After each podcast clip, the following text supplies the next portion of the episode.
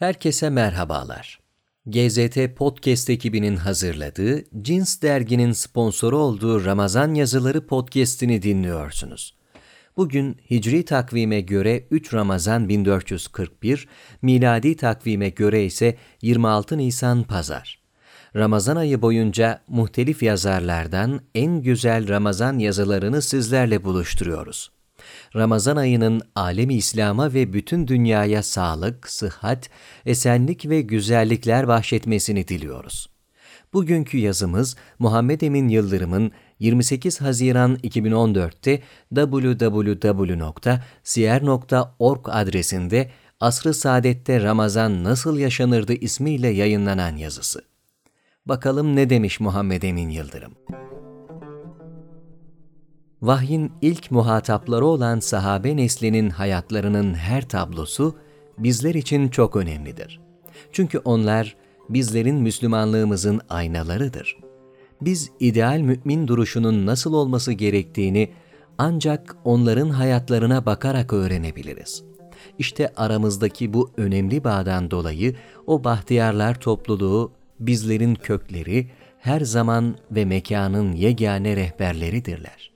Kur'an'ın doğrudan muhatapları olan o ayrıcalıklı nesil, vahyin hayatları dirilten tüm mesajlarını ilk kez duyanlar ve bu mesajları ilk kez hayatlarında uygulayanlardı. Kur'an'la çok canlı ilişkileri olan o nesil her gün bugün Allah bize ne söyleyecek heyecanıyla yaşıyorlardı. İşte bu heyecanı en üst düzeyde yaşadıkları bir zaman dilimi olan hicretin ikinci yılında Ramazan ayının tamamının oruçlu geçirilmesi emrine muhatap oldular. Nübüvvetin geride kalan 15 yılından sonra böyle bir emre muhatap olan sahabe nesli büyük bir coşku ve heyecanla öteden beri kutsal saydıkları bu aya daha da önem vermeye başladılar. Bu bahtiyarlar topluluğunun muallimi olan Efendimiz sallallahu aleyhi ve sellem, oruçla birlikte birçok güzel ibadeti de bu güzide neslin gündemine taşıdı. Önce Ramazan gecelerinin ziyneti teravih namazlarıyla tanıştılar. Allah Resulü sallallahu aleyhi ve sellem birkaç gece mescitte kıldığı bu namazları ümmetinden bazılarının farz gibi algılamamaları için evine taşımasına rağmen sahabe oruçla birlikte öğrendiği teravih namazlarını hiçbir zaman gündeminden düşürmemiş, Hazreti Ömer'le birlikte de yeniden cemaatle eda etmeye başlamışlardı. Oruç ve Ramazan gecelerinin ziyneti olan teravih namazları, Medine'deki bu ilk neslin büyük bir coşku ve heyecanla ihya etmeye çalıştıkları bir ibadete dönüşmüştü.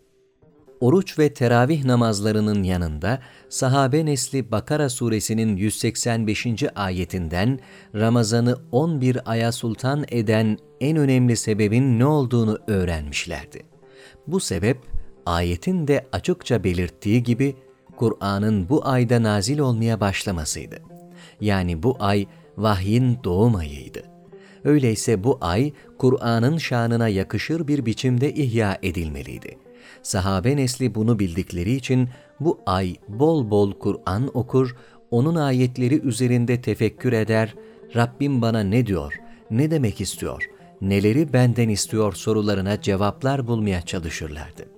Bizim mukabele dediğimiz ama sadece yüzünden okuduğumuz Kur'an'ı onlar yüzünden okumakla kalmaz, bir de o ayetler üzerinde anlama, kavrama ve yaşama maksadıyla ciddi bir zihni çaba verirlerdi. Allah'ın ne dediğini, Kur'an'ın lafızları ve manasının içerisinde ne demek istediğini ise maksatta ararlardı. Ramazan'ın bu coşku ve heyecanı son 10 güne girince zirvelere taşınırdı. Çünkü son 10 gün Hira günleri yani itikaf günleriydi. O günler beşerin melekleşme yolunda yürümeye başladığı günlerdi. O günler içerisinde bin aydan daha hayırlı olan Kadir gecesinin aranması gereken günlerdi. O günler Allah'la kurbiyetin, yakınlığın en üst düzeyde tesis edilmesi gereken günlerdi.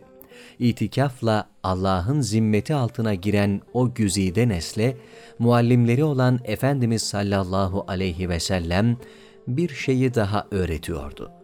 O da fıtır sadakasıydı. Bu sadaka zekattan ayrı olarak her fıtrat sahibinin Allah adına ve onun namına vermeyi öğrenmesi ve toplum içerisindeki sosyal dayanışmayı daha da güçlendirmesi için yerine getirilmesi istenilen bir yükümlülüktü. O ilk nesil bu bereketli ayın sonunda bir de ödülün olduğunu öğrenecek ve ilk kez bayram yapmanın heyecanını yaşayacaklardı. Artık bayramla da Ramazan'ı yolcu etmenin hüznünü biraz olsun giderecek ve bir sonraki Ramazan'a kadar elde edilen güzellikleri muhafaza etme gayreti göstereceklerdi. Peygamber Efendimiz sallallahu aleyhi ve sellem Ramazan ayını nasıl geçirirdi? Efendimiz sallallahu aleyhi ve sellemin Ramazan'a nasıl bir anlam yüklediğini şu tablo üzerinden anlayabiliriz. Taberani'nin El-Mucemul Kebir adlı hadis kitabında aktarıldığına göre sahabe diyor ki, Efendimiz sallallahu aleyhi ve sellem mescidinde hutbe vermek için minberine çıkıyordu. Baktık ki her basamakta birazca duruyor ve yüksek sesle amin diyerek diğer basamağa çıkıyordu. Üç kez böyle yaparak minbere çıktı, hutbesini verdi ve aşağı indi. Biz hemen yanına koştuk ilk kez Efendimiz'den gördüğümüz bu eylemin hikmetini öğrenmek istedik. Dedik ki, Ya Resulallah, neden bugün minbere çıkarken böyle davrandınız? Dedi ki, bugün minbere çıkarken Cibril bana eşlik etti.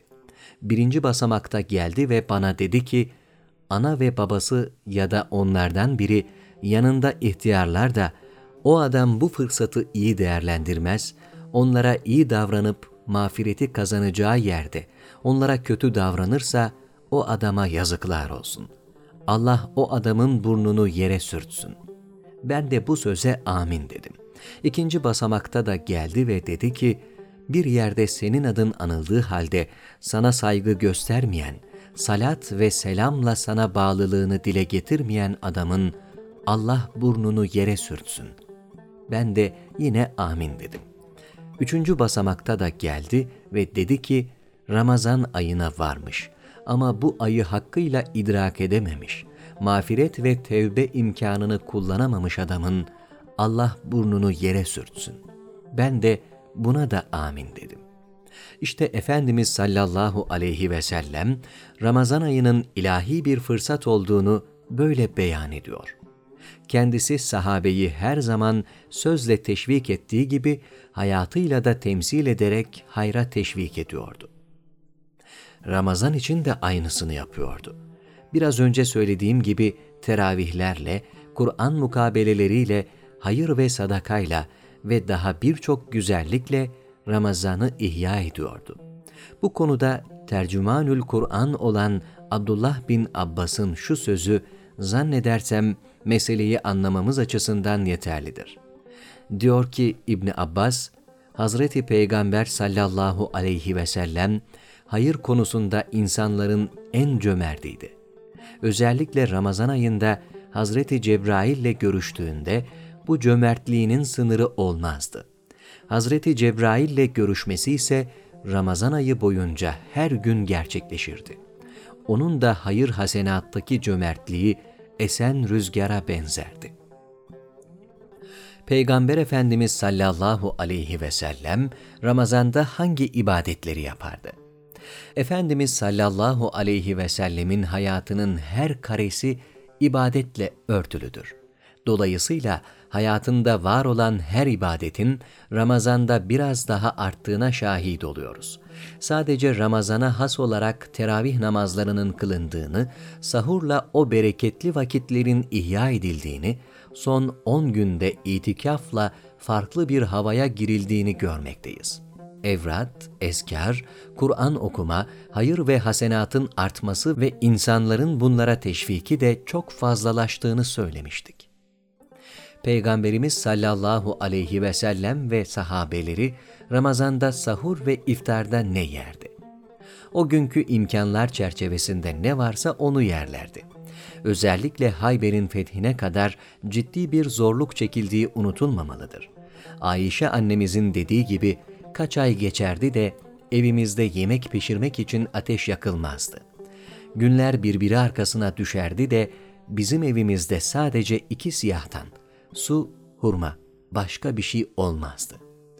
Hayber sonrası Medine maddi anlamda biraz rahata erişince peygamber ve sahabe evleri de biraz rahata kavuştu. Ama asla israf edercesine bir Ramazan sofrası kurulmadı. Su ve hurmayla açılan iftarlar bir iki kap yemekle devam etti. Sayılı günlerde ise o hanelere et girdi. Bu konuda Efendimizin genel bir uyarısı vardı. O uyarı Ramazan'da da korundu. Neydi o uyarı? Midenizi yemekle doldurmayın. Üçte biri hava, üçte biri su, üçte biri ise yemek olsun. Efendimiz sallallahu aleyhi ve sellem bu ilkeyi Ramazan'da da korudu. Sahabeye de korumaları konusunda teşviklerde bulundu. Bugünkü Ramazan etkinlikleri adı altında yapılan konser ve benzeri etkinliklerin dinde yeri var mıdır?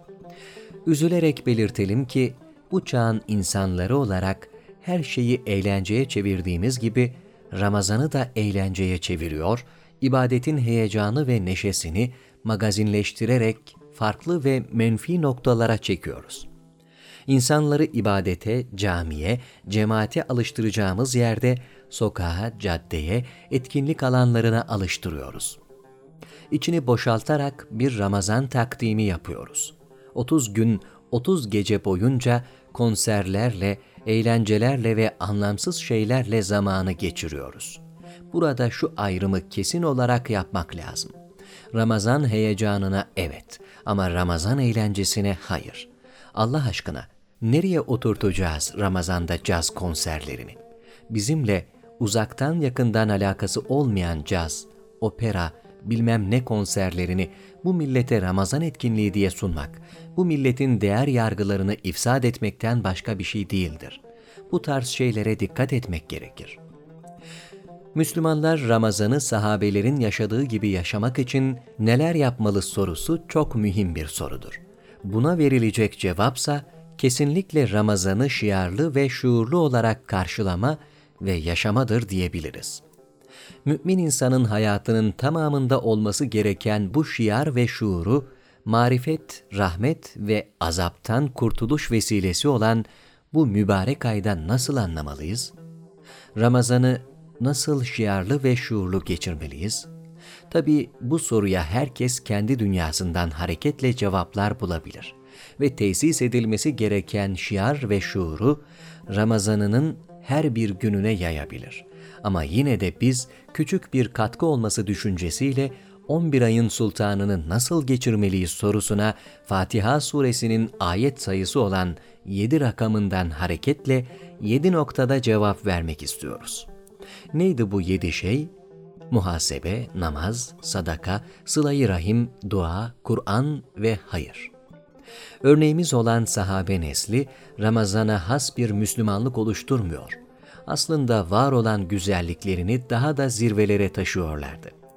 Dolayısıyla onlar kulluklarını bir zamana ya da bir mekana sıkıştırma gibi bugünün insanları olarak bizlerin çokça yaptığı bir yanlışa kapı açmıyorlardı. Gerçi biz buna da hasret kaldık ya ama bilelim ki sahabenin dünyasında Ramazan Müslümanlığı gibi hayatın sadece bir bölümünü kapsayan, diğer bölümlerine ise etki etmeyen bir şey yoktu. Onlar hayatlarının her anını vahyin gölgesinde geçirmeye çalışan bir nesildi.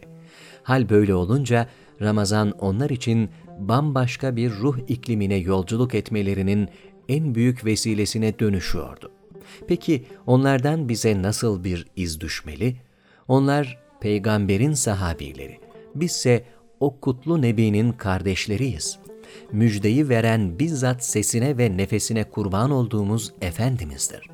O sallallahu aleyhi ve sellem diyordu ki, Ya Rabbi, onların yaptıkları bir güzelliği on katıyla sevaplandır. O halde Ramazan bizler için Resulullah'ın kardeşleri olma şerefini kazanacağımız bir fırsata dönüşmelidir. Öncesinde iyi bir muhasebe, sonrasında güçlü bir irade ile kulluk yolunda yürümeyi öğretmelidir. Eğer Ramazan 11 ayın sultanı gibi ihya edilirse, ayların şahı ve imamı olacak, öne geçecek, geri kalan 11 ayı çekip arkasından götürecektir. İnşallah Rabbim sahabinin iman yolundaki coşkusunu ve heyecanını bizlerde de diriltir de biz de Ramazan'ı hoş eder, hoş etmeye gelen bu bereketli zamanı boş olarak değil, hoş ederek yolcu edenlerden oluruz. GZT Podcast ekibinin hazırladığı, Cins Dergi'nin sponsoru olduğu Ramazan Yazıları podcast'ini dinlediniz.